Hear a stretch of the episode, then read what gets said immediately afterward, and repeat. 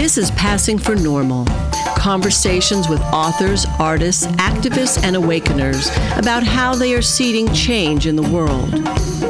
I'm Sharon Weil, author of Donnie and Ursula Save the World, the funniest book about love, sex, and GMO seeds you'll ever read. But mostly, it's about everyday courage and what it takes to get there in your own personal, even unconventional way. So join us for fun and insightful discussion with some very inspirational people about how to turn purpose and passion into action while at the same time passing for normal. Hello and welcome to Passing for Normal. Today, my wonderful guests are Tom Verner and Janet Fredericks. Together, they are magicians without borders. They travel the world bringing love, laughter, and magic to refugee and orphan children in many of the most war torn, difficult, and forgotten places in the world. Since 2003, they have performed for over 600,000 children in countries like Haiti, Sudan, Somalia, Burma, and Bangladesh. They also perform in VA hospitals around the United States and train warrior wizards to perform magic for veterans and their families. They are two of the loveliest, most talented, compassionate, and entertaining people you will ever meet. Welcome, Tom and Janet. Well, thank you, Sharon. It's great to be here. Yeah, happy to be here, Sharon. I just want, I'm so happy for you to be here, and I just want our listeners to know that we just spent time together in Baja California playing with the gray whales. Unbelievable. It was amazing. unbe- I know, what a precious time that was. So, to begin, Tom, you call yourself a recovering psychologist and professor, and Janet, you are a beautiful, fine artist. So, how did the two of you become a magician and his silent mime assistant named LaFleur? Well, um, the recovering psychologist is, is sort of a joke, but but it's not. In some ways, I'm. It feels like a profession that is constantly in uh, process of defining itself. For 45 years or so, I've been a psychologist, a magician, and a professor. And when we started Magicians Without Borders 12 or 13 years ago, it was as if all three of those parts of myself came together in in some wonderful way. And um, do you want to Yeah, say and, anything? and at the same time, I discovered a part of myself, uh, uh, an alter ego, I would say, uh, Lafleur, who, who emerged um, out of uh, a need that Tom had uh, when he was performing to uh, engage people before and after the show, so he could set up and take down his his show and. Um, so I said I'd like to be a part of it, and uh, I created a character, uh, Lafleur, who just came to me in a in a vision, and um, apprenticed myself to mime and uh, other theater people uh, that we knew, and um, ventured out on this new path. That's incredible. So, can you describe what the work of Magicians Without Borders is? What is it that you're doing? Well, um, let, let me just say kind of what inspired uh, us to start this. Um, I was traveling to a, a meeting in Eastern Europe in 2001 in the fall, and uh, through an amazing set of circumstances, I ended up in the refugee camps in Kosovo. And the very first camp I went into, um, I was introduced to this little girl. She was only six years old. Her name was Fatima. And I was told she was going to be my guide that day. And I was told that she knew everybody in the camp and everybody knew Fatima. So we were together all day. She would help me. She was just one of those really bright little kids. I spoke no Roma, no Serbo Croatian. She spoke no English. And yet we really seemed uh, to communicate. It came time to leave. I was talking to some Roma women and Fatima was standing beside me. I said goodbye to the women. I turned to say goodbye to Fatima, and she was gone.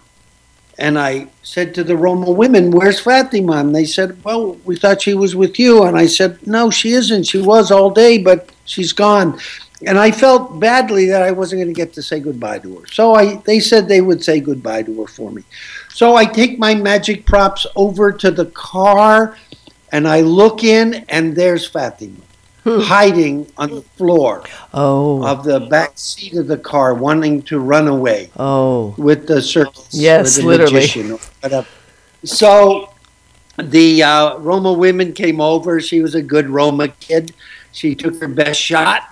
It didn't work, but she was uh, smiling, waving us down the road. So we came to a little town um, called Shutka, and it really wasn't a refugee camp, but it was uh, my UN driver said it was swollen with refugees, and he said life is terrible in Shutka. They need some magic in Shutka. Let's do a show for the people of Shutka. So we go in, we set up our stuff in the town square, and within a few minutes there were like 350 people. Wow. Um, and so the show went well and uh, it ended, and people dispersed except for one old, wild looking Roma woman with a big head wrap and gold teeth and mirrors all over her dress, and a small group of Roma men standing to my left.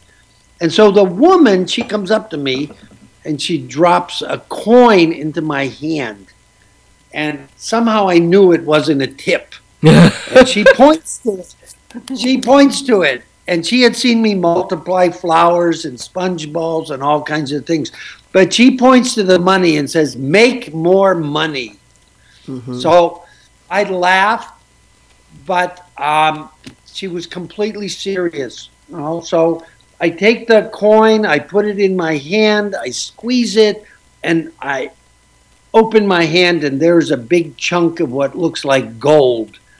Um, And I offer it to her, and she's mildly amused, but she says, No, no, money, more money. Real So money. I throw the gold back in my hand and I squeeze it and I open it, and there is a 50 denar Macedonian gold coin, about 10 times what she had given me. Mm-hmm. It's still only 80 cents, but she was totally thrilled. And I drop it in her hand. She walks away smiling. Instantly, those two Roma men, or those two of the Roma men, say, Make us visas to America. and I laughed. But I looked at them, and they were also completely serious. They had just seen money multiply tenfold, and surely I could produce a visa out of the air. But I told them I didn't, unfortunately, know that trick. So the end of the day came. I'm sitting in this little place in um, Skopje, Macedonia, and I'm thinking about this is the first time I've ever been in a refugee camp. Uh, Lafleur and I have been in hundreds of refugee camps now, but um, that was the first time. And I was thinking about what happened, and two things struck me. I didn't realize that the seeds of Magicians Without Borders was planted that day. Mm-hmm. First thing I realized was nobody spoke English, and I didn't speak their language, but we all spoke magic. And magic, all of a sudden, I realized I'd been doing magic for 30 some years, was a universal language. It was Beautiful. amazing. And the other thing, and I thought of this refugee, a Jewish refugee from Hungary who came to America in the late 19th century with his rabbi father and mother and brother and sister. His name was Eric Weiss, and he we now know him as Harry Houdini. Mm. And Eric, um, Harry Houdini once said, Sometimes when I do magic, especially for poor people, it not only amazes and amuses, but it sometimes awakens hope that the impossible is possible. And I said, That's what I saw today. Hmm. Fatima saw magic. She thought, maybe I can get out of Moment Potok. and those men from Shutka saw magic, and they said maybe we can go to America and realize our hopes and dreams. So that's the cornerstone of Magicians Without Borders. Magic is a language, and it can inspire hope that the impossible is possible. That's so beautiful.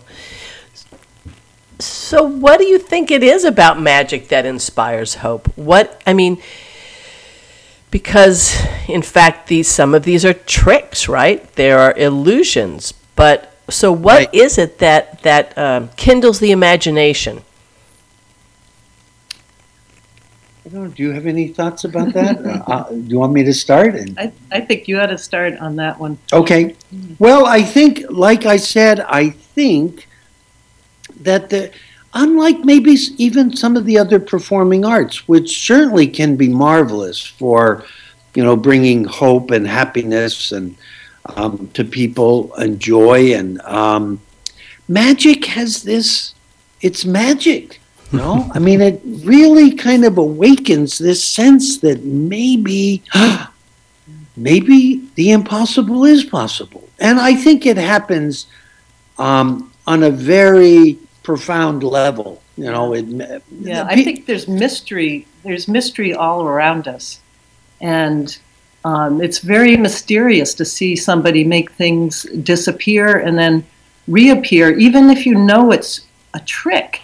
Yes. I mean, that's even yeah, that's even better sometimes. Um, that that uh, the ball can uh, return or the silk scarf returns, and where was it, and how is it that I didn't see where that went to? So, you know, if he can make it happen, maybe there's you know maybe there's hope that something you know some greater power can make something happen.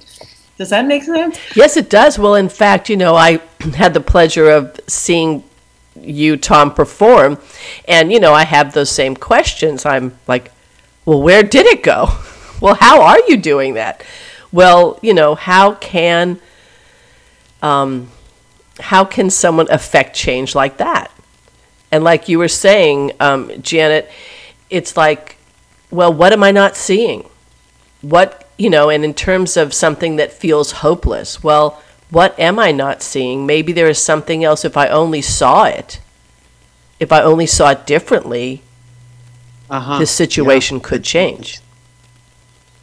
Yeah, and and the folks we often perform for, you know, um, before we started doing this work, um, I think we imagined that refugee camps were places where people went, you know, for like six months or a year maybe, and then the war, you know, blows over, comes to an end, or and they go back home. But the people we perform for have been in camps for um, 20 years. 20 years, you know, 20 15, years. 20 years.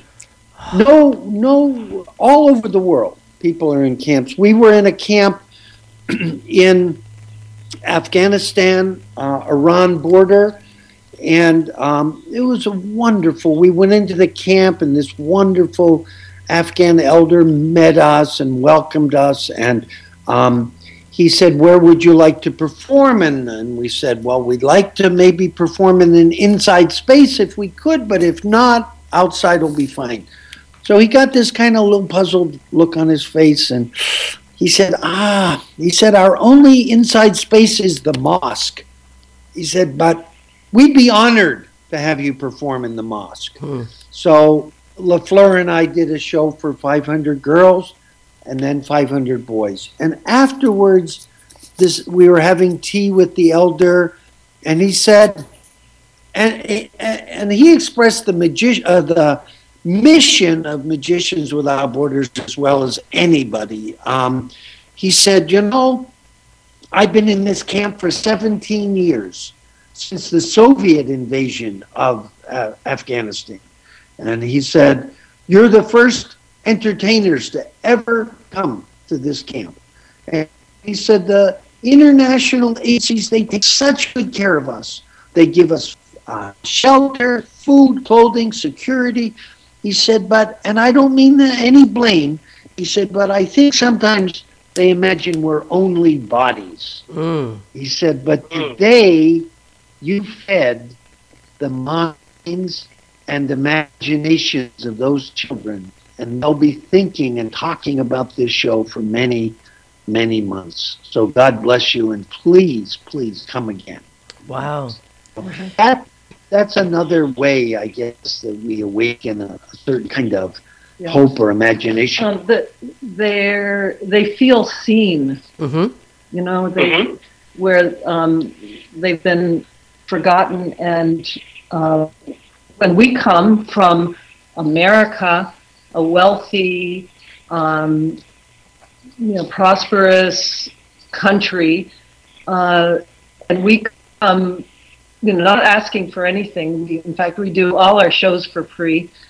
Um, and the fact that we come into a refu- refugee camp and perform for them somehow means a lot, and that we um, often with interpreters we can talk with these people and we share um, stories besides our magic. Uh, and often uh, I'm invited into the women's, you know, Mm. um, huts, and uh, they love to hear the stories. And and so we're, we're citizen diplomats too at the same Mm. time, and uh, I think that's in some ways that that um, may inspire some hope that that they've been seen by us. Yes, And absolutely. when when when Janet says seen, I mean we've been in refugee camps, say in Sudan, where we had to drive in a Land Rover for ten hours along a road that the UN built to get to the refugee camp. hmm And these people live, and they really often feel the world has forgotten them. Yeah. You know, they're so far from their home and they're so far from anywhere, you know, because these are huge camps Yeah. 30, 40,000 people. you You know. know, some, sometimes these people can't go back to their um, countries because they've lost their citizen, citizenship. Um, they're no longer recognized as uh, Sudanese or um, uh, Bhutanese, say, the Bhutanese or- yeah. And is that Something because I- is that because of the change in government, or is that because they've just been gone so long? Why Yeah. is that? Or they've been gone so long, or their village has been completely Yes. destroyed. Mhm. Uh, they have nowhere to go. You know? Yeah. Um, and they also have no legal status often in the in the country. You know, that's wonderful to host them, but they don't have any legal Mhm. status, so they can't get a job or they Yeah, can't. and they can't whatever. go home. Something that I, I do, do you have any thoughts or anything you want to say right now? Well, I wanted to ask you how you choose the places where you go. Um, initially, um, we chose um, Ethiopia. That was the very first place, and that was a choice on our part. And that was primarily um, because uh, I think we chose it because it had so many refugees. You know, it has a 2,000 mile border with Sudan. It borders Somalia. It borders Eritrea and all three of those countries there's been you know terrible wars protracted wars so they host millions of, of refugees over the years and so we went there and then we met people and un staff who are often you know might be a bangladeshi man and a um, a, a Bosnian and a American and a Frenchman and whatever running the working in the camp, and so they say, "Oh, they would love this in Bangladesh, or they would love this in, you know, wherever," and then they start um, suggesting places, and then we start getting invited to places. So we've pretty much stopped. Um, having to choose places. You know, we're, we're getting invited unless there's some natural disaster like the tsunami or Hurricane Katrina or something. We'll we'll go there, you know, and perform for the people who've lost everything because of the hurricane or tsunami or whatever. Um, but something we started about um, seven years ago. For the first half of uh, our history, we primarily just used magic to entertain. But now, um, one of our young magicians said, You know what we do? Because we've started, we have groups of three groups of children, four groups actually, around the world that we're training to become magicians. That's beautiful. And so our um, mission now is thanks to one of our young magicians, Michael um, Muldoon.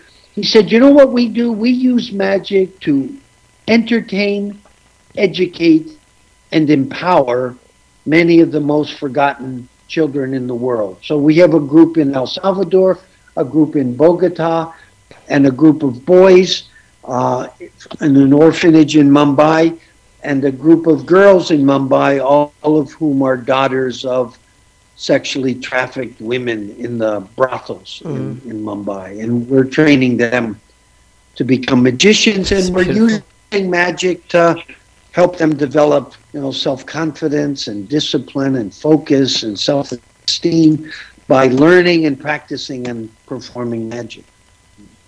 So that's, that's so incredible. How long does it take? How long does it take them to learn some of these magic uh, pieces? Well, um, you know, they can they can learn. We go and we have very intensive kind of workshops with them and visits, and now we have um, magicians from those countries uh, who are working with them when we're not there. They can get a pretty good little act together if they work at it, you know, like anything. Um, after about a year, I'd say, mm-hmm. you know, they can start performing, you know, um, together. Mm-hmm. You know, and some of them have started performing. Yeah. Um, in um, orphanages or for orphans, uh, and uh, in um, El Salvador, uh, we had a group, and there were a couple, uh, two or three kids that were really good at it and we took them to Guatemala and uh, to perform down there. Oh, that was they did. Wonderful. They did a great job. Well, that's that's so incredible.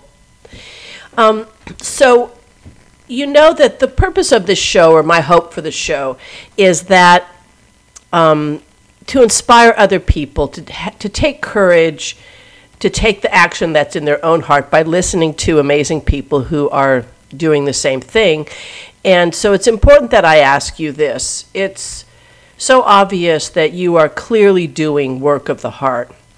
And the places where you're going are so full of heartbreak.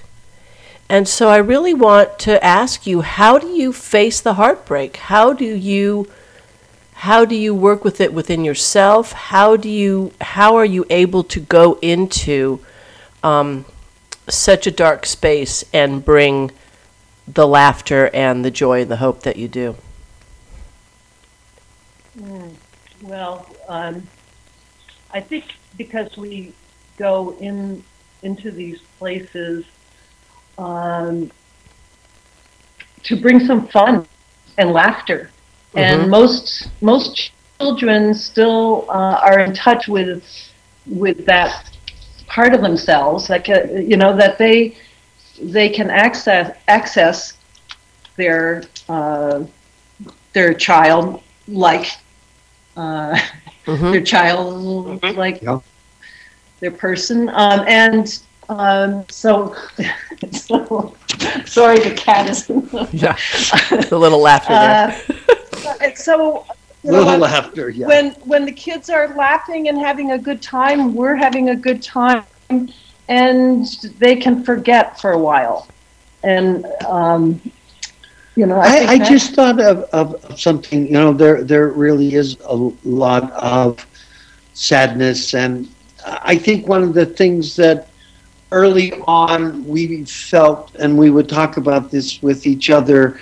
Um, these these folks being um, isolated in these camps for so many years, these young people, and you can just see it in their eyes. They're so bright and talented, and some of the kids we've met in these camps, that that they're they're just shut off from life, from possibilities. You know, it's just day after day in the mm-hmm. refugee camps. You know, and they have so little. You know, and something that happened in one of the very first camps, which we wouldn't have realized if we hadn't talked, as Janet said to some of the folks afterwards. This man said, You know, we laugh and we sometimes have a good time in our tukuls, in our little separate huts, mm-hmm. you know, among our families. He said, but today we laughed for the first time I can ever remember as a community. Oh. We laughed. And it was really an amazing thing. He said, you know, he said, you brought us together as a community and we laughed together. And um, that was a wonderful thing, you know, that we kind of take for granted, you know. Um, so yeah. um, we do we do um, we do see some pretty difficult things, you know, and um, uh, at some of these places at orphanages. I mean, sometimes just being in an orphan orphanage and realizing that these children have no parents. You know, they don't really have anybody to hold them and they're, they're yes, sort of like families, but um, you know, it really makes you think about how much we do have, you know, here you know, in this country, how privileged we are, and it's um, we we do we bring back a sadness with us. I think sometimes we're not quite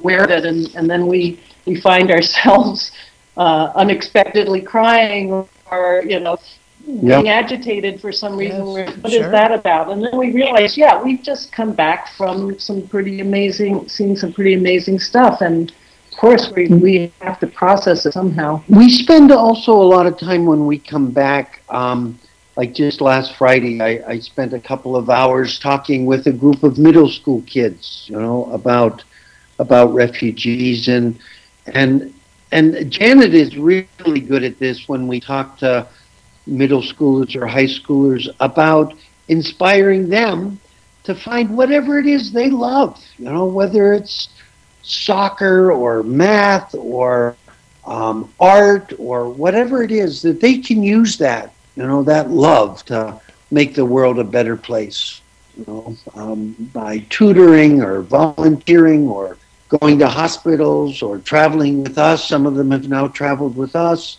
So uh, I think there's lots of lots of things people can do, you know. Um, but sometimes they are afraid, you know, that these places are so dangerous, you know. Um, and sometimes they are, but um, I, I think it's important to try to uh, uh, do whatever you can wherever you can do it.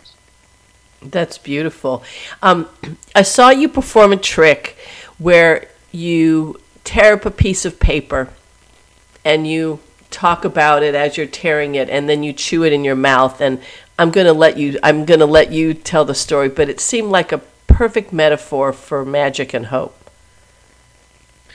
Well, something that um, early on, um, uh, along with that idea of hope, um, that making the impossible seem possible, I realized how magic shows are just filled with metaphors of hope. You know, even if you, a simple one, you take a piece of rope and you cut it clearly, you cut it in half, and then you put it in your hand and it's all healed and back together again. You know, um, mm-hmm. I think on some this is the psychologist in me. I think on some level that gets communicated that the broken can be healed. And the trick that you're referring to is often the way we end the show. I have a piece of paper, a long, thin, you know, a piece of um, like tissue paper, and I talk about their lives. Imagine this is your life. It was a good life, you know. You had friends and family and work and school, and and then the war came, or the hurricane came, or tsunami came, and your life fell apart, and you lost your friends and a family, work. And as I say, each of those things, I tear another piece of paper off of of the whole piece, and I end up with a handful of you know shattered lives and pieces and um, and I say maybe with hope and courage and imagination and love your life will come back together again you know and I try and it doesn't work and then they are saying magic words and they they really really wanted to come back together it's mm-hmm. really amazing to see these folks looking at my hand as if it really matters you know and then I'll sometimes say, Oh, I forgot something, you know.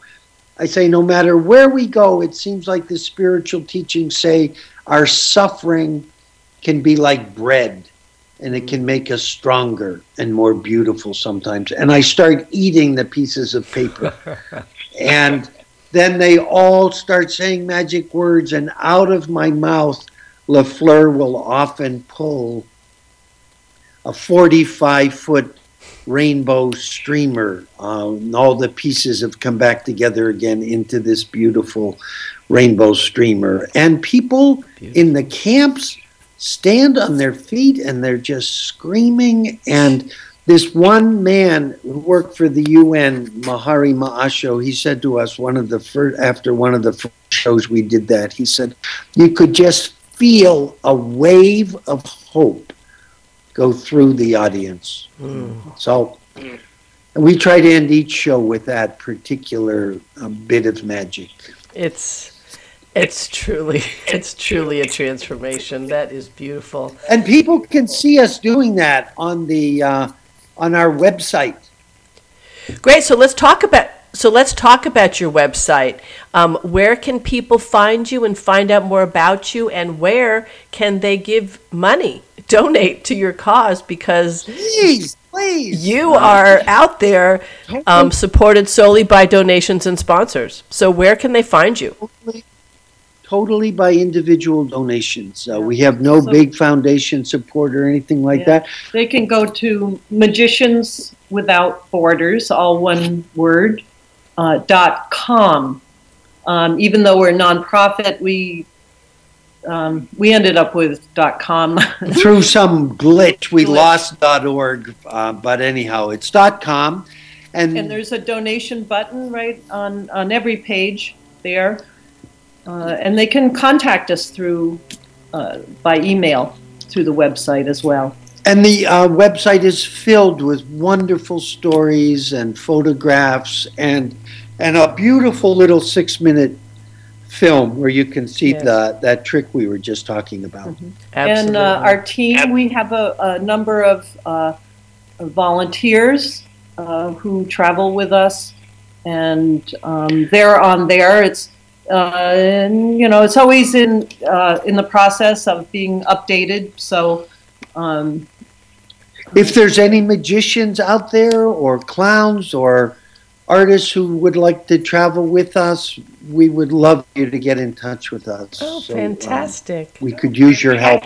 So people actually could join the circus and do it for a very good cause. They run away with the circus, you know. Yeah. Um, uh, and if they can pay their own way, um, that would be really wonderful. If not, if we can, we will. If,